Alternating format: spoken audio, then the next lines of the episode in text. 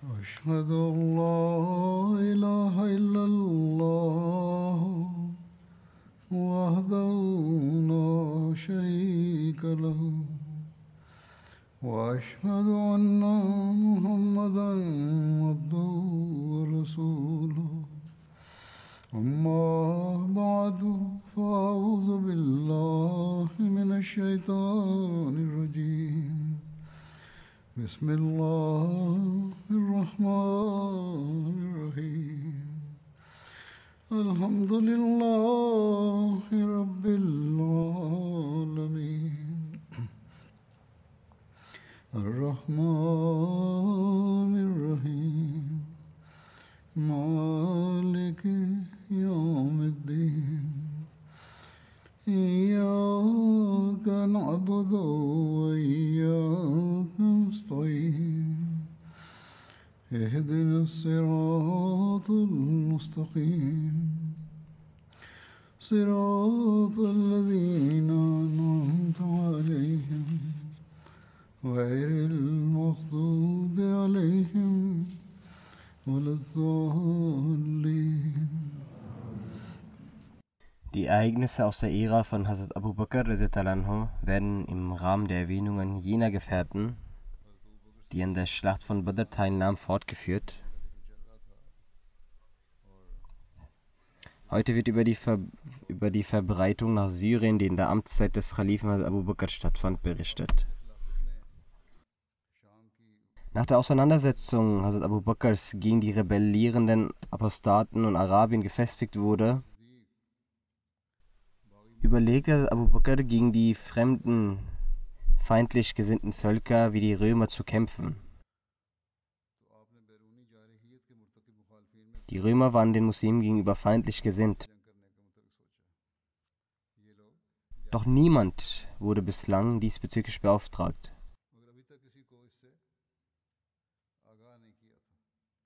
Hat Abu Bakr dachte darüber nach, das heutige Syrien, welches damals zum Römischen Reich gehörte und der syrische König den Titel Kaiser Roms trug, anzugreifen.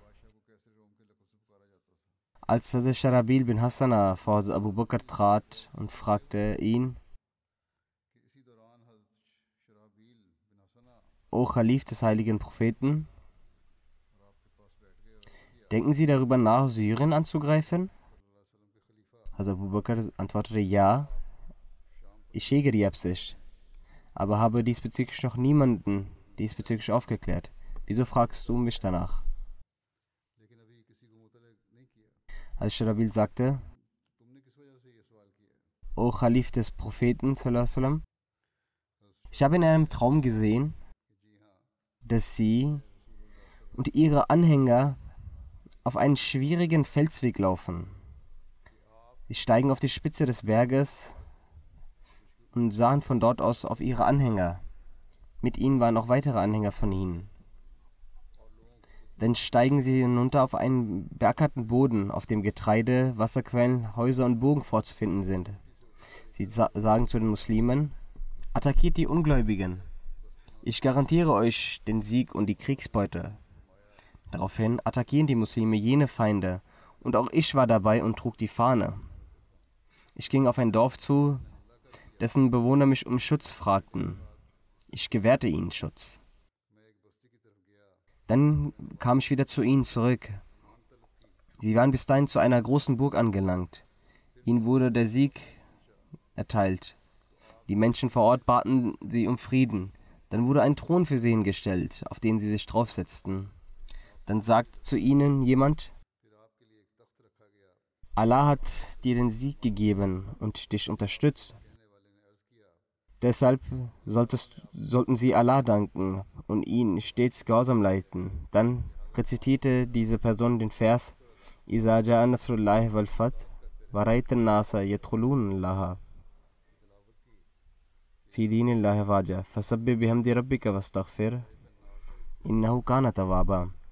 Das heißt, wenn Allahs Hilfe kommt und der Sieg, und du die Menschen scharrenweise in die Religion Allahs eintreten siehst, dann lobpreise du deinen Herrn und bitte ihn um Vergebung. Wahrlich, er wendet sich oft mit Gnade.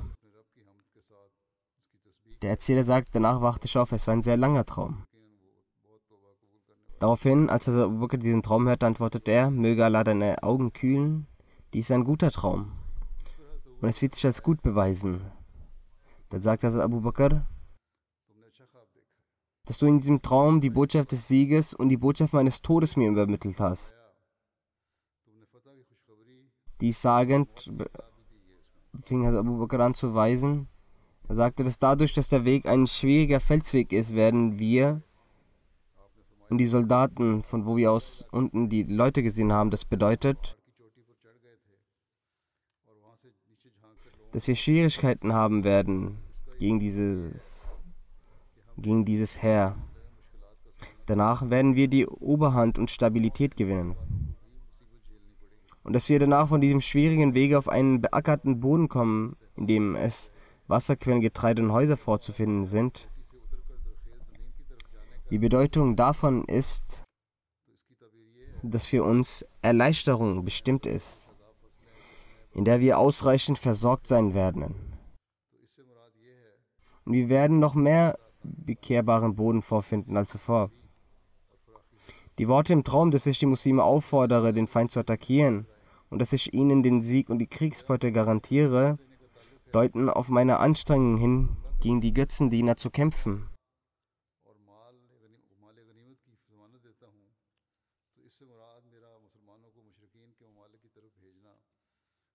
Die Bedeutung, dass du im Traum eine Flagge trugst und in ein Dorf gingst, das da Schutz, du ihm Schutz gewährtest, ist, dass du einer der Führer des Sieges sein wirst und Allah durch dich den Muslimen den Siegen gewähren wird.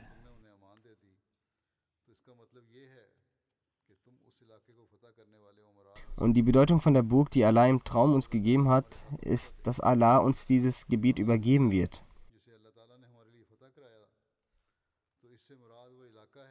Die Bedeutung vom Thron ist, dass Allah mir Respekt und Ehre auf dieser Welt schenken wird und die Götzendiener zerstören wird.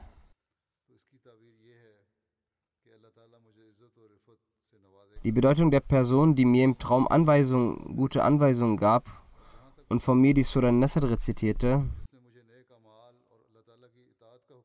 Damit hat er mich über meinen Tod in Kenntnis gesetzt. Denn als dem Propheten diese Surah offenbart wurde, wusste der Prophet, dass in dieser Tod sein Tod offenbart wurde. Diese Interpretation führte Abu Bakr von diesem Traum.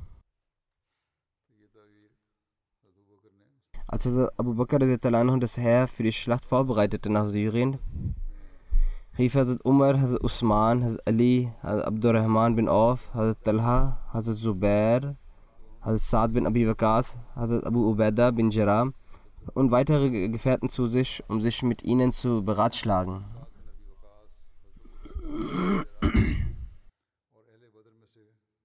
Als die Gefährten bei ihm erschienen, sagte er, die Wohltaten Allahs sind unzählig. Die Werke können niemals dies ausgleichen. Daher lobpreist Allah sehr, dass er euch Gnade erwiesen hat und euch auf ein Glaubensbekenntnis versammelt und vereint hat und er euch versöhnt hat. Er euch die Rechtleitung des Islam gegeben hat und den Satan von euch hinweggenommen hat. Nun hatte Satan keine Hoffnung mehr darin, dass ihr Gott Partner gleichstellt und einen anderen, den Gott zum Gott bestimmt hat. Heute sind die Araber einige Volksschaften, welche die Nachkommen derselben Mutter und Vater sind. Meine Meinung ist, dass ich diese für den Krieg mit den Römern nach Syrien entsende. Wer von ihnen getötet wird, ist ein Märtyrer. Allah hat für jene, die eine gute Sache tun, die besten Lohn bereitgestellt. Und wer von diesen am Leben bleibt, wird den Glauben des Islam verteidigen und am Leben bleiben. Und er wird ein Recht auf den Lohn und Belohnung der Kämpfer haben. Das ist meine Ansicht. Und nun kann jeder von ihnen gemäß seiner Ansicht einen Vorschlag machen. Abu Bakr hat diese Leute um Rat gebeten. Danach ist Umar aufgestanden und sagte, aller Preis gebührt Allah, der aus seinen Geschöpfen, wen er will, mit guten und segensreichen Dingen belohnt hat. Der Allah, in jeder guten Tat, worin wir sie übertrumpfen wollten, so haben sie uns immer darin überboten. Das ist ein besonderer Segen Allahs. Das Er gibt, wen er will. Bei Allah Ich wollte sie nur wegen dieser Sache antreffen, welche sie eben erwähnt haben. Aber Allah wollte es so, dass ich gegenüber ihnen diese Sache nicht erwähnen konnte, bis sie selbst diese Sache erwähnt haben. Wahrlich, ihre Meinung ist richtig. Allah hat ihnen die Weisheit gegeben, die richtige Entscheidung zu treffen. Dann sind Hazrat Abdurrahman bin Auf, Hazrat Usman, Hazrat Talha, Hazrat Zubair, Hazrat Saad, Hazrat Abu Ubaidah, Said bin Zaid, Hazrat Ali und alle anderen Anwesenden in der Sitzung von den Muhajirin und Ansar haben sich ihrer Meinung angeschlossen und gesagt, wir werden ihnen zuhören und auch gehorchen. Wir werden ihren Befehl nicht missachten und werden ihren Aufruf Folge leisten. Dann stand Abu Bakr ein weiteres Mal auf, um zu den Menschen zu sprechen. Er lobpreiste Allah, wie es ihm gebührt, und sprach Segensgebete für den heiligen Propheten zusammen. Dann sagte er, O Menschen, ohne Zweifel, Allah hat euch gesegnet mit dem Islam. Er hat euch geehrt mit dem Dschihad und euch durch den Islam über andere Religionen erkoren. Deshalb, O ihr Menschen Allahs, macht euch bereit, um im Land Syrien gegen die Römer zu kämpfen. Nun werde ich eure Anführer ernennen und diese zu eurem Befehlshaber machen. Seid eurem Herr gegenüber gehorsam. Seid nicht ungehorsam gegenüber euren Führern. Und haltet eure Absicht für das Erlangen des göttlichen Wohlgefallens rein.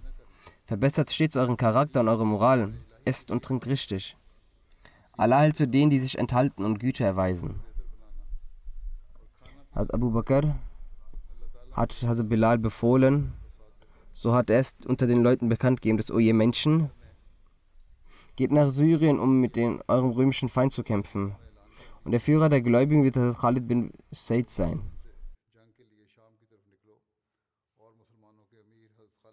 In Bezug auf die Eroberung in Syrien hat Hazrat Abu Bakr Siddiq zuerst Hazrat Khalid bin Said entsandt.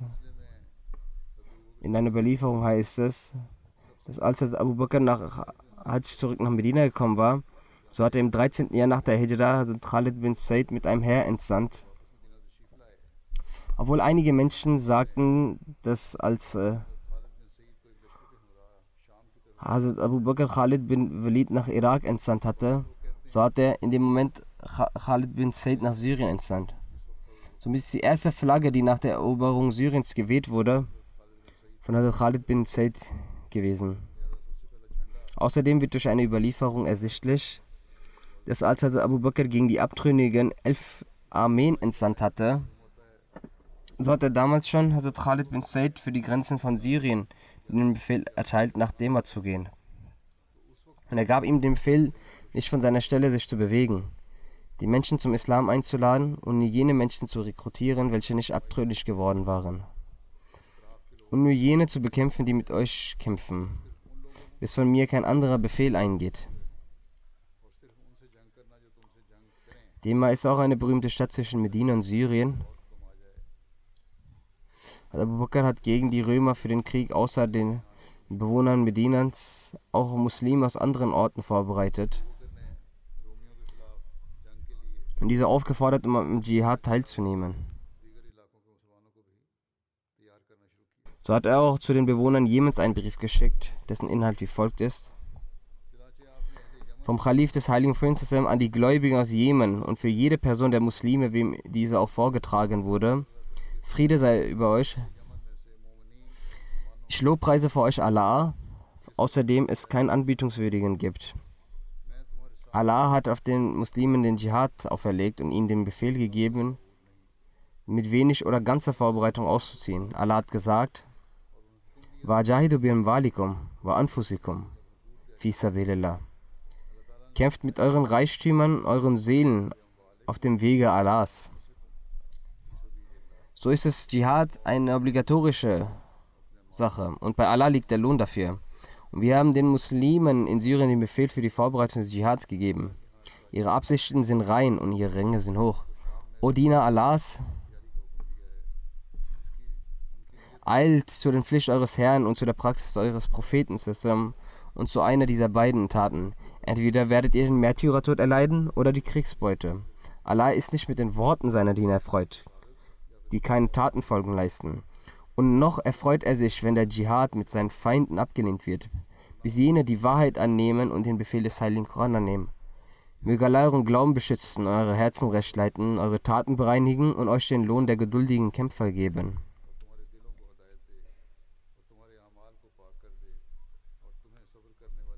Abu Bakr sandte diesen Brief durch Hazrat Anas bin Malik. Hazrat Anas sagte, als ich in Jemen erreichte, besuchte ich jeden einzelnen Stamm und Nachbarschaft. Ich las vor ihnen den Brief von Hazrat Abu Bakr vor. Und als ich mit dem Lesen fertig war, sagte ich, aller Preis gebührt Allah. Ich bezeuge, dass außer Allah niemand anbetungswürdig ist und Muhammad der Prophet Allahs ist.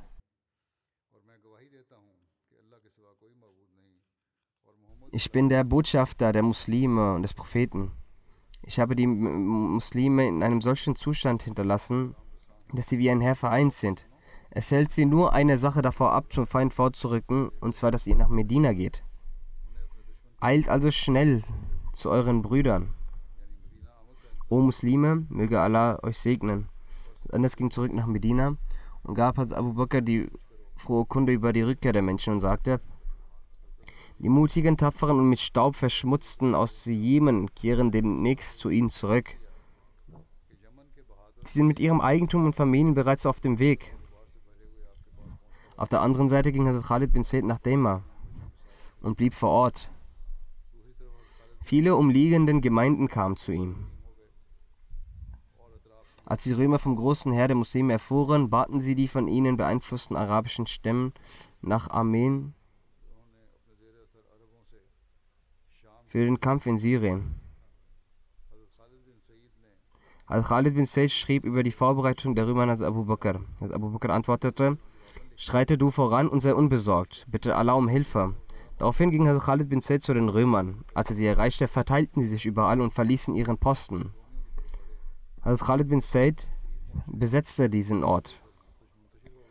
Die meisten Menschen, die bei ihnen versammelt waren, wurden zu Muslimen.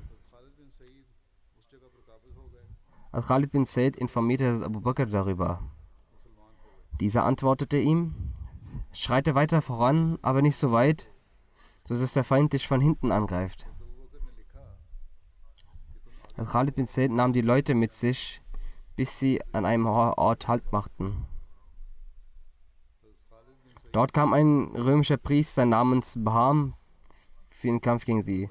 Khalid bin Said besiegte ihn und tötete viele aus seinem Heer. Baham flog vor dem Feind nach Damaskus.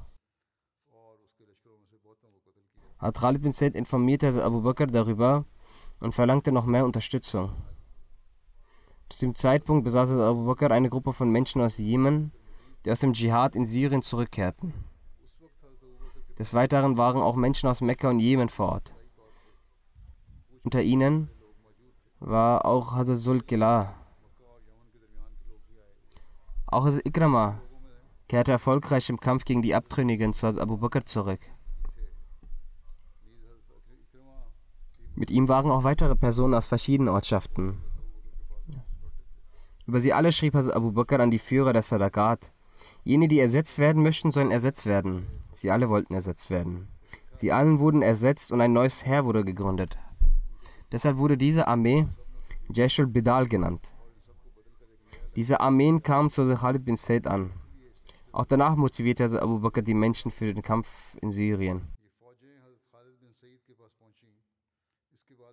Abu Bakr gab Hazrat Walid bin Uqba den Befehl, nach Syrien zu Khalid bin Said zu reisen. Als er bei Hazrat Khalid bin Said ankam, sagte er ihm, dass die Bewohner Medinas für die Unterstützung ihrer Brüder aufgeregt sind. Also Abu Bakr Armeen dafür organisiert. Als Hazrat Khalid bin Said dies hörte, war er überglücklich. Aufgrund des Gedankens, dass der gesamte Ruhm bezüglich des Sieges über die Römer nicht alleine ihm zusteht, nahm er Hazrat Walid bin Uqba mit sich zum Angriff auf das großartige Heer der Römer, dessen Führer ihr Soldatführer Bahan war. Als Khalid bin Said die römische Armee angriff, vergaß er die Anweisung von Abu Bakr, dass du nicht so weit voranschreiten sollst, sodass dich der Feind von hinten angreift.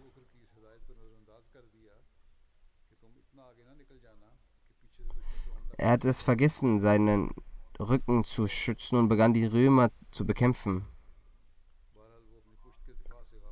noch bevor alle anderen Führer eintrafen. Bahan kehrte mit seinen Begleitern nach Damaskus. Das Zurückkehren von Bahan war eigentlich lediglich eine Taktik. Er wollte die Muslime umzingeln und sie von hinten angreifen.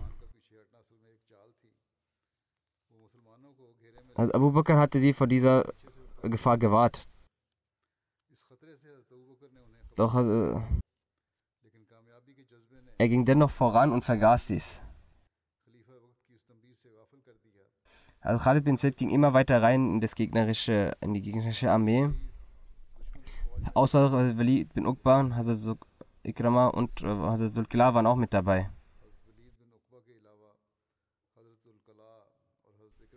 Dort wurde Hazrat Khalid bin Said umzingelt und sein Weg wurde gesperrt. Hazrat Khalid hatte nicht mal die Informationen darüber.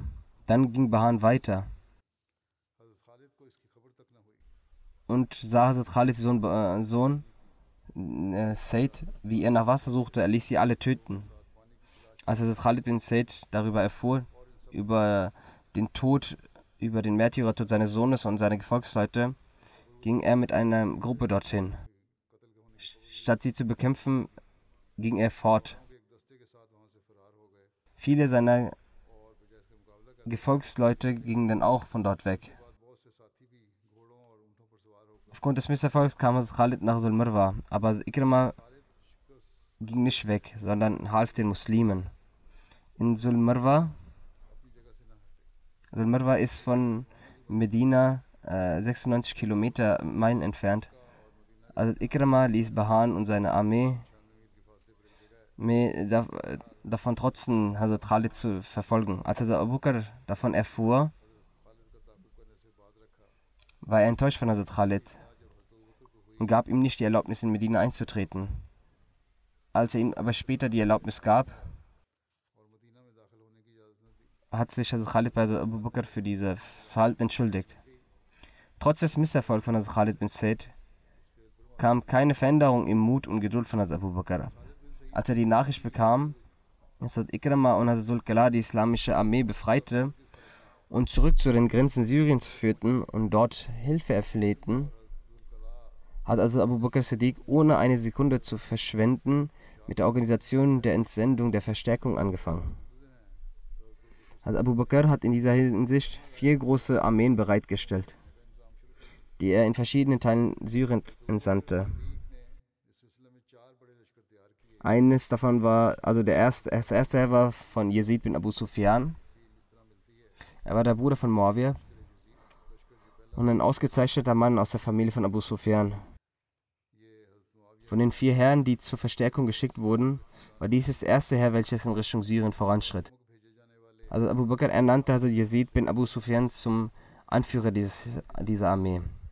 Es war seine Verantwortung, in Damaskus anzukommen, dies zu erobern und bei Bedarf die anderen 3 Armeen zu unterstützen. Die Anzahl dieses Heers war zu Beginn 3000. Dann hat Abu Bakr noch mehr Hilfe geschickt, worauf die Anzahl etwa 7000 betrug. In diesem Heer von Hazrat Yazid bin Abu Sufyan waren unter den Leuten von Mekka Suhail bin Amr und weitere Leute seinesgleichen mit Rang und Namen vorhanden. Suhail bin Amr. Er war in der Zeit des Unfrieden, also der Zeit der Jahiliya, unter den Besonderen von Quraysh und gehörte zu den Oberhäuptern. Zum Anlass von Sulh al-Hudaybiyah hat er mit dem heiligen Propheten ﷺ einen Vertrag geschlossen. Er vertrat die Ungläubigen von Mekka. Er wurde zum Zeitpunkt der Eroberung Mekkas Muslim. Als Abu Bakr für Hazrat Yazid bin Abu Sufyan die Flagge festigte, ließ er Rabi ibn Amr rufen und festigte auf ihn eine Flagge und sagte zu ihm: Du wirst gemeinsam mit Yazid bin Sufyan gehen, sei nicht gehorsam und zeige keinen Widerstand ihm gegenüber. Dann sagt er zu Yazid bin Abu Sufyan: Wenn du die Aufsicht von Muqaddimatul Jaysh an Rabi ibn Amr übergeben willst, dann mache das auf jeden Fall. Er zählt zu den besten Reitern Arabiens und den Friedensstiftern deines Volkes. Und ich erwarte auch, dass diese zu den rechtschaffenen Leuten Allahs gehören. Daraufhin erwiderte Hazrat Yazid sein positives Denken und seine Erwartung über ihn hat die Liebe für ihn in meinem Herzen noch vermehrt. Dann lief Hazrat Abu Bakr weiter mit ihnen zu Fuß. So sagte sie Yazid: O Khalif des Gesandten Sallam, entweder sollen sie das Gefährt auch besteigen oder mir die Möglichkeit geben, dass ich auch anfange, mit ihnen zu Fuß zu laufen. Ich mag es nicht, dass ich selbst auf einem Tier reite und sie zu Fuß laufen. Daraufhin sagt das Abu Bakr: Weder ich werde auf ein Tier steigen zum Reiten, noch wirst du von deinem Tier heruntersteigen. Ich erachte meine Schritte als fliegend im Wege Allahs.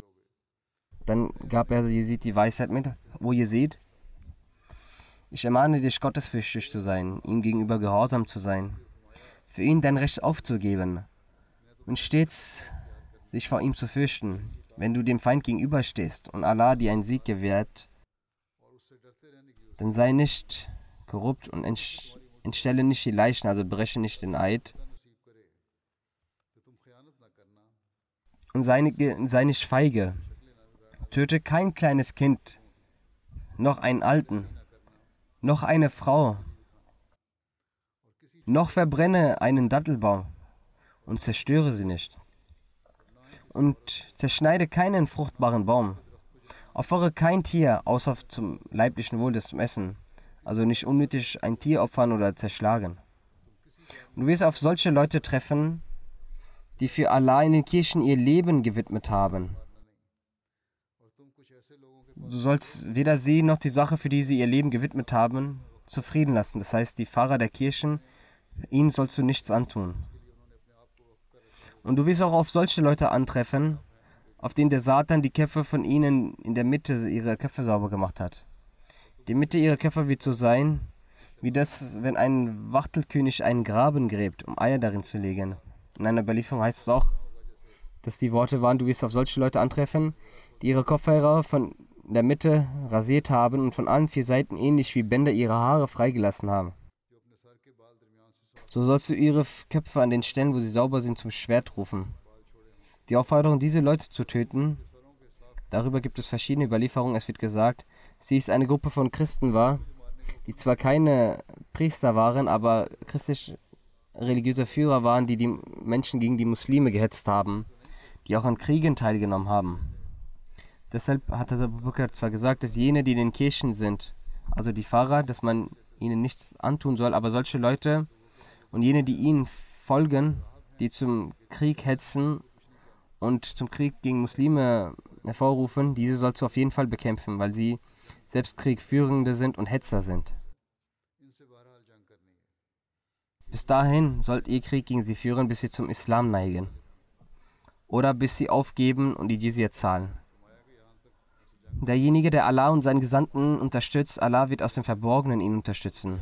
Und ich schicke euch Salam, also Frieden zu dir, und ich übergebe dir Allah. In einer weiteren Überlieferung gibt es außerdem noch weitere Anweisungen.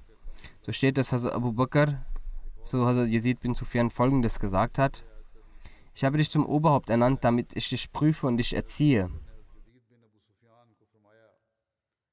Wenn du deine Pflichten auf schöne Weise erfüllst, dann werde ich dich wieder auf deine Stellung ernennen. Und ich werde dir mehr Fortschritt geben. Wenn du aber nachlässig bist, dann werde ich dich deiner Stellung berauben. Allahs Gottesfurcht sollst du auf jeden Fall in deinem Herzen halten. Er sieht dein Inneres wie dein Äußeres. Aber ich bin Gott viel näher. Unter den Leuten ist derjenige Gott am nächsten, der die Rechte der Freundschaft zu Allah am besten erfüllt. Und unter den Menschen ist derjenige Allah am nächsten, die durch ihre Taten die Nähe zu ihnen am meisten erlangt haben.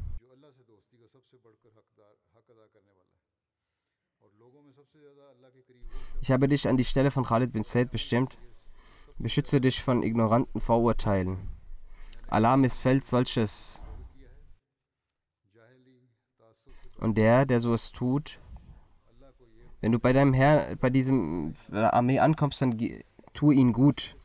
Begegne sie mit Güte und gib ihnen das Versprechen der Güte. Und wenn du sie belehrst und aufklärst, dann halte dich kurz. Weil viele reden, vieles vergessen lässt.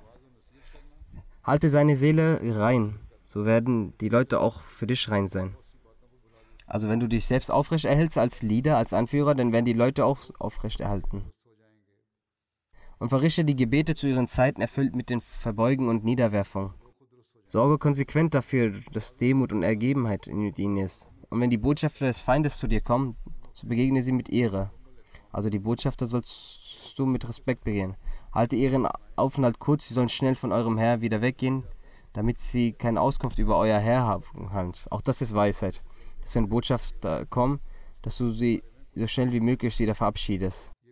Und lasst sie nicht über euer Vermögen erfahren, sie sollen nicht über eure schlechte Lage erfahren oder Informationen über euch erhalten. Und haltet sie innerhalb des Heeres. Haltet eure Leute davon ab, mit ihnen zu reden, wenn ihr selbst mit ihnen sprecht. Denn verkündet nicht eure Geheimnisse, sonst wird eure Lage durcheinander gebracht. Wenn du von jemandem Rat einholst, dann sprich die Wahrheit. Dann erhältst du aufrechten Rat. Verheimliche nicht deine Kunde vor dem Ratgeber, sonst wirst du wegen dir selbst Schaden erleiden. Auch das ist eine Regel. Dem Ratgeber muss alles detailliert gesagt werden, damit der Schaden maximal reduziert bleibt. Sprecht mit euren Freunden in der Nacht, so werdet ihr viel Information erhalten. Geheime Informationen werden euch offenbar. Haltet viele Leute in dem Schutz her und verteilt sie in euer Heer. Und versucht des Öfteren, ohne Bescheid zu geben, ihr Lager zu begutachten. Jenen, den ihr im Schutzgebiet nicht wachsam seht, weist ihn gut zurecht, doch übertreibt nicht in der Bestrafung. Teilt ihre Schichten für die Nacht ein. Lasst die Schicht der ersten Nacht länger als die der letzten, weil sie am Anfang einfacher ist.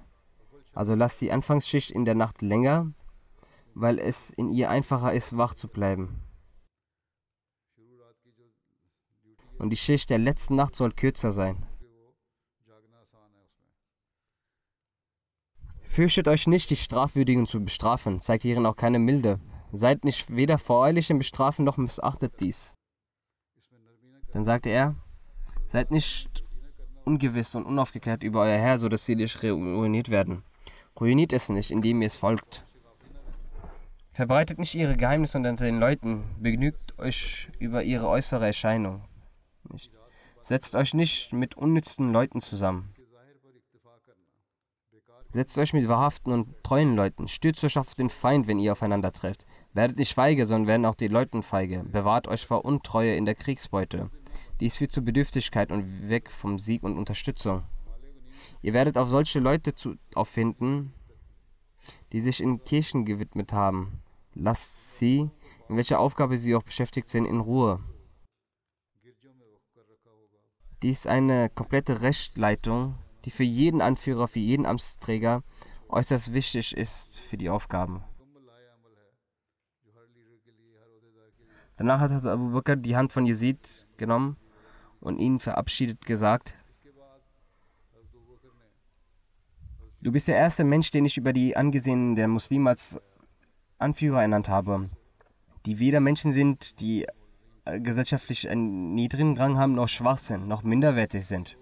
Religiös gesehen militant sind. Geh mit ihnen freundlich um und pflege mit ihnen einen guten Umgang. Und lasse deinen Arm nach unten gesenkt und berate dich bei ihnen bei wichtigen Angelegenheiten. Sei zuvorkommend. Möge Allah deine Kameraden für dich gütig werden lassen und möge er euch bei den Verantwortlichen gegenüber dem Khilafat beiseite stehen. Dann marschierte Yazid mit seinem Herrn nach Syrien los.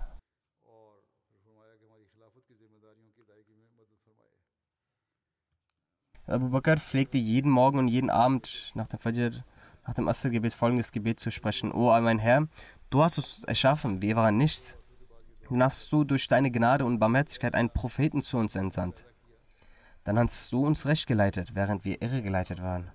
Und du hast in unseren Herzen die Liebe für den Glauben eingepflanzt, während wir Ungläubige waren.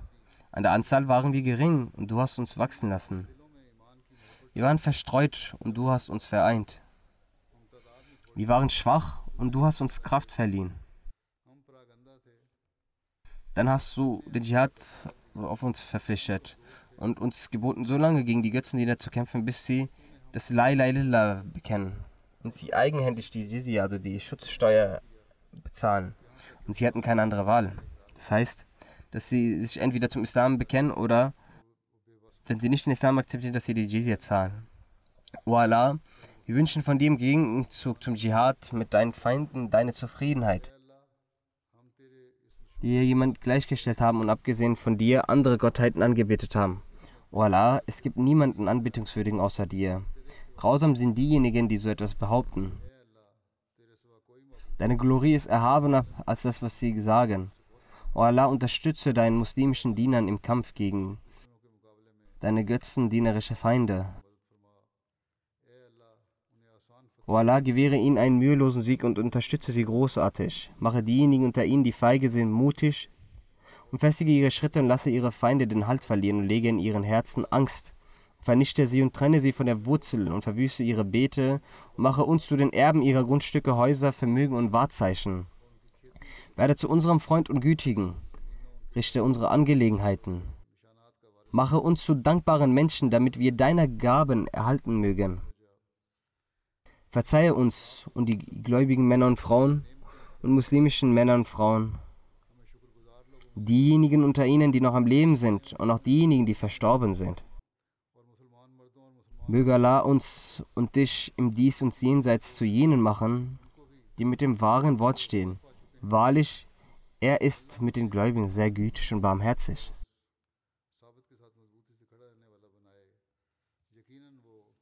Der zweite Herr gehörte Shurahbil bin Hasana. Der Vater von Hazrat Shurahbil bin Hasana hieß Abdullah bin Muta und die Mutter hieß Hasana. Sein Titel war Abu Abdullah. Der Vater von Hazrat Shurahbil starb schon während seiner Jugendzeit, also als er noch sehr jung war. Er wurde nach seiner Mutter Hasana Shurahbil bin Hasana genannt. Hazrat Shurahbil zählte zu denen, die früh den Islam angenommen hatten. In der Zeit der Khulafai Rashida war er unter den bekannten Soldaten einer. Im 18. Jahr nach der Auswanderung starb er im Alter von 67 Jahren. Für den Aufbruch von Hazrat Shurahbil legte Abu Bakr den dritten Tag nach dem Aufbruch von Yazid bin Abu Sufyan fest. Als der dritte Tag verstrich, verabschiedete er sich bei Hazrat Shurahbil und sagte zu ihm: O Shurahbil, hast du etwa die Anweisung, die ich Yazid bin Abu Sufyan gemacht hat, nicht gehört? Er erwiderte: Doch, ich habe sie gehört. Ich habe die Anweisung zuvor gelesen und gehört. Daraufhin sagte Abu Bakr: Ich weise dir das Gleiche an. Und auch über jene Angelegenheit weise ich dich an, die ich vergessen habe, an Yazid zu richten. Ich weise dich an, das Pflichtgebet rechtzeitig zu verrichten und am Tag des Krieges standhaft zu bleiben, bis du entweder siegreich bist oder den Märtyrertod stirbst. Ich weise dich an, Kranke zu besuchen, an Totengebeten teilzunehmen und zu jeder Situation vermehrt Allahs zu gedenken. Abu Sufyan sagte zu ihm: Yazid hält diese Merkmale bereits ein. Und schon bevor er nach Syrien ging, besaß er dort Autorität. Nun wird er sie verstärken, inshallah. Als Shurahbil antwortete: Wir bitten Allah um Hilfe, was immer Allah will, wird geschehen. Dann sagte er zu Abu Bakr auf Wiedersehen und zog mit seiner Truppe Richtung Syrien. Die Anzahl der Truppe von Hazrat Shurahbil betrug zwischen 3.000 und 4.000. Er befahl ihm, er solle nach Tabuk und Balkar gehen und sich dann nach Busra wenden. Dies sollte das letzte Ziel sein. Busra ist eine große und bekannte Stadt in Syrien. Hazrat Shurahbil zog nach Balkar auf. Es erfolgte kein nennenswerter Kampf. Balkar liegt auch im Bereich Syriens.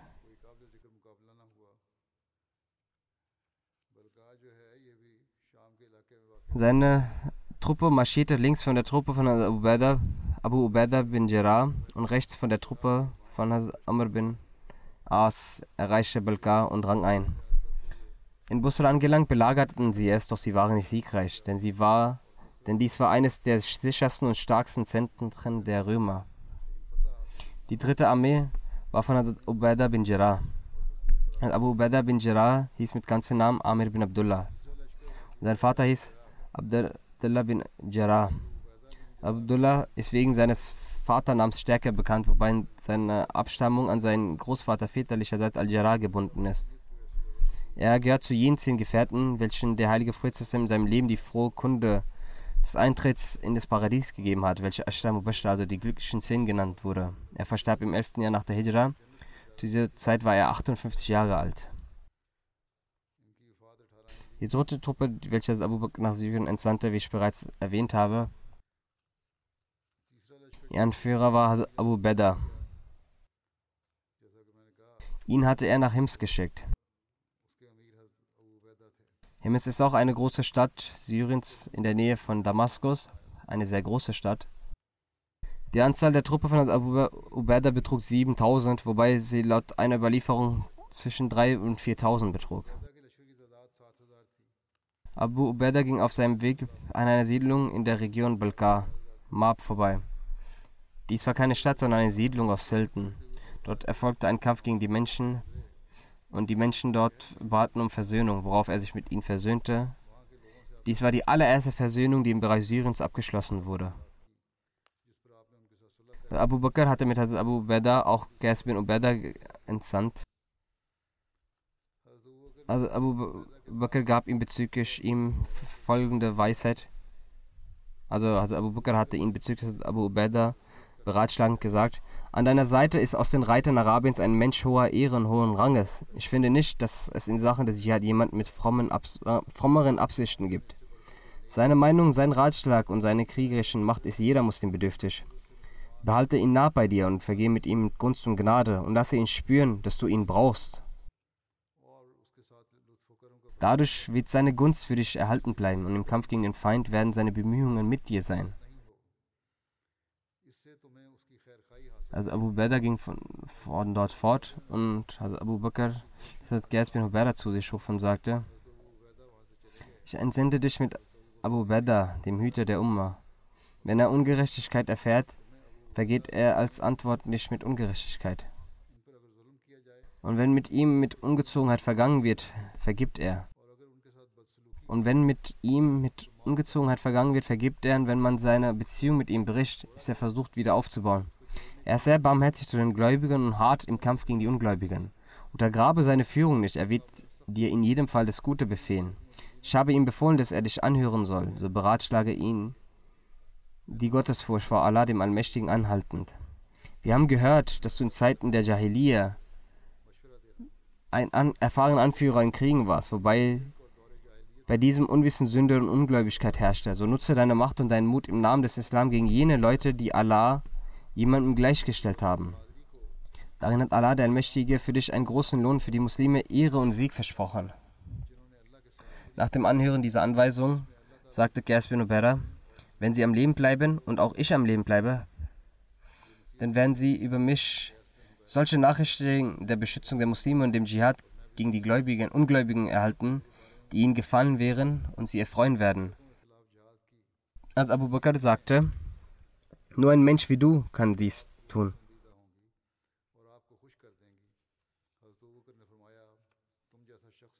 Als Abu Bakr in Jabir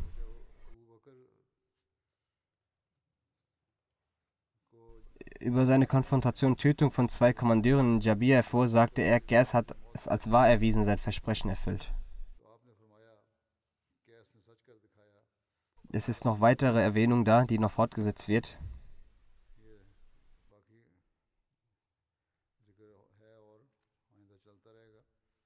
Ich möchte nun auch einen Märtyrer erwähnen.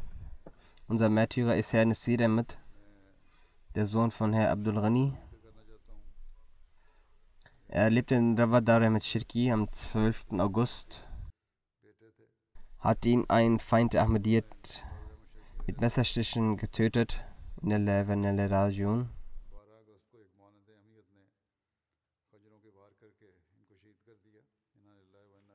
Gemäß dem Bericht blieb Herr Nasir Ahmad an der Bushaltestelle bei einem seiner Freunde, der ein Zeitungsverkäufer war, stehen, als ein religiöser Extremist Hafiz Shethasen dorthin kam und fragte, ob er diese. Hierauf sagte er, dass er der Ahmadiyya Gemeinde angehört. Daraufhin forderte der besagte Täter ihn auf, der Gemeinde feindliche Slogans aufzurufen. Auf Ablehnung zog er Slogans skandierend ein Messer aus seiner Hosentasche und stach auf Herrn Nasir Ahmad. Er stach unzählige Male in nur wenigen Sekunden ein, sodass diese ihn als tödlich erwiesen. Und falls die unzähligen Messerstriche nicht aufhalten, starb er den Märtyrer tot. Zum Zeiten des Märtyrertums war er 62 Jahre alt. Nach der Festnahme des Täters sagte der Täter aus, dass er diese Tat nicht bereut und wenn er irgendwann nochmals die Möglichkeit, dann würde er sich von dieser Handlung nicht scheuen. Dieser ganze Vorfall hat innerhalb von 1 bis 2 Minuten stattgefunden, sogar innerhalb einer Minute. Es wird gesagt, dass innerhalb von 2,5 bis 3 Minuten er ins Krankenhaus gebracht wurde. Doch es war Allahs Wille und die Stiche erwiesen sich als tödlich und er wurde gemartert. In der Familie des Märtyrers wurde der Grundstein der Ahmadiyyat durch seinen Großvater väterlicherseits, ehrenwerten Herr Ferozuddin von Raipur, Distrikt Sialkot, gelegt. Dieser trat durch seinen Bett 1935 während der Zeit des zweiten Kalifen die Ahmadiyyat bei. Nach der Grundschulausbildung führte er seine Bildung nicht fort, er nahm seine Familie Berufung der Landwirtschaft auf. Dann lebte er auch einige Zeit im Ausland in Malaysia, wo er arbeitete. Dann kam er zurück nach Pakistan. Vor ca. 10 Jahren zog er von Raipur, Distrikt Sialkot, nach Rabwa um.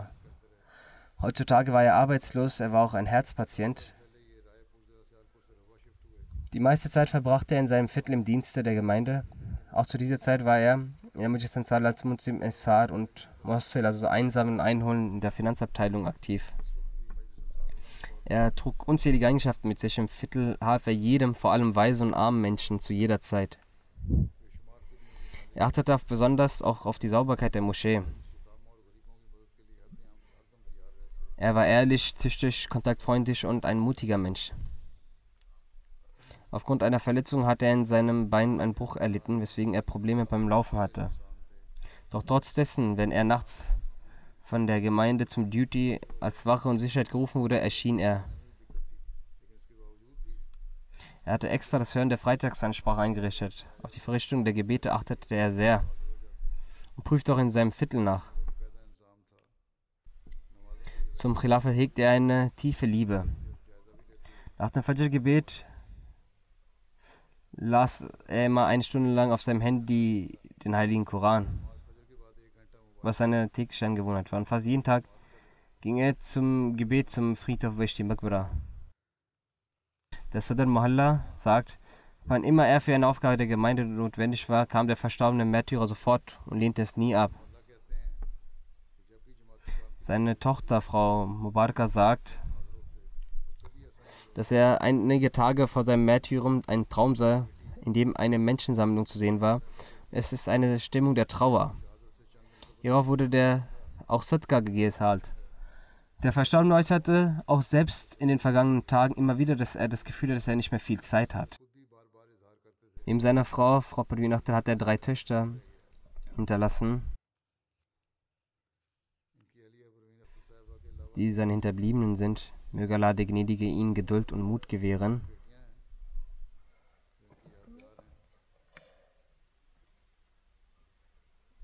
Sein Bruder Herr Tanwir Achter sagt, dass auch wenn er nicht viel Wissen über die Gemeinde hatte, trug er schon seit der Kindheit ein Ehrgefühl für die Gemeinde und eine enorme Liebe für das Khilafat. Er war eine einfache und selbstlose Person und erlangte Glück, indem er andere glücklich sah. Als er zum Eid nach Hause nach Lahore kam, brachte er viel Essen und Trinken mit und ließ sich schöne neue Kleidung anfertigen und trug sie nur zu Eid und gab die Kleidung dann mir und nahm meine alte Kleidung, da ich ein Wag für Sündige bin.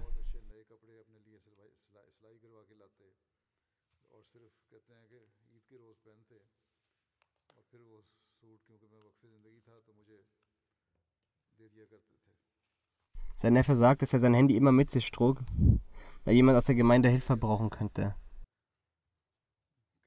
Wenn er sein Handy nicht hätte, wie kann jemand an ihn kontaktieren? Auch wenn spät in der Nacht sein Handy klingelte, eilte er dem Dienst der Jamaat.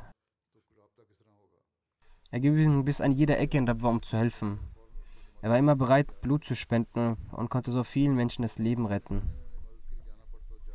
Er kümmerte sich nie um seine Herzkrankheit. Für ihn war es eine grundlegende Tugend, Hilfsbedürftigen zu helfen, was er für wichtiger als seine Krankheit empfand. Möge Allah, der Gnädige, den Rang des Märtyrers erhöhen und ihm einen Platz im Paradies gewähren.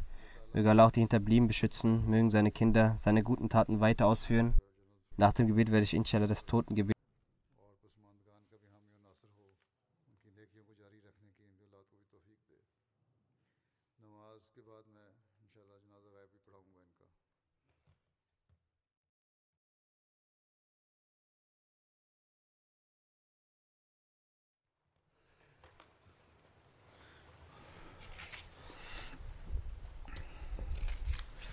Alhamdulillah, nahmaduhu wa nasta'inuhu wa nastaghfiruhu wa nu'minu bihi wa natawakkalu alayhi wa na'udhu billahi min shururi anfusina wa min sayyiati a'malina man yahdihillahu fala mudilla lahu ومن يضلل فلا هادي له ونشهد أن لا إله إلا الله ونشهد أن محمدا عبده ورسوله عباد الله رحمكم الله إن الله يأمر بالعدل والإحسان وإيتاء ذي القربى وينهى عن الفحشاء والمنكر والبغي يعظكم لعلكم تذكرون اذكروا الله يذكركم وادعوه يستجب لكم وَلَذِكْرُ اللَّهِ أَكْبَرُ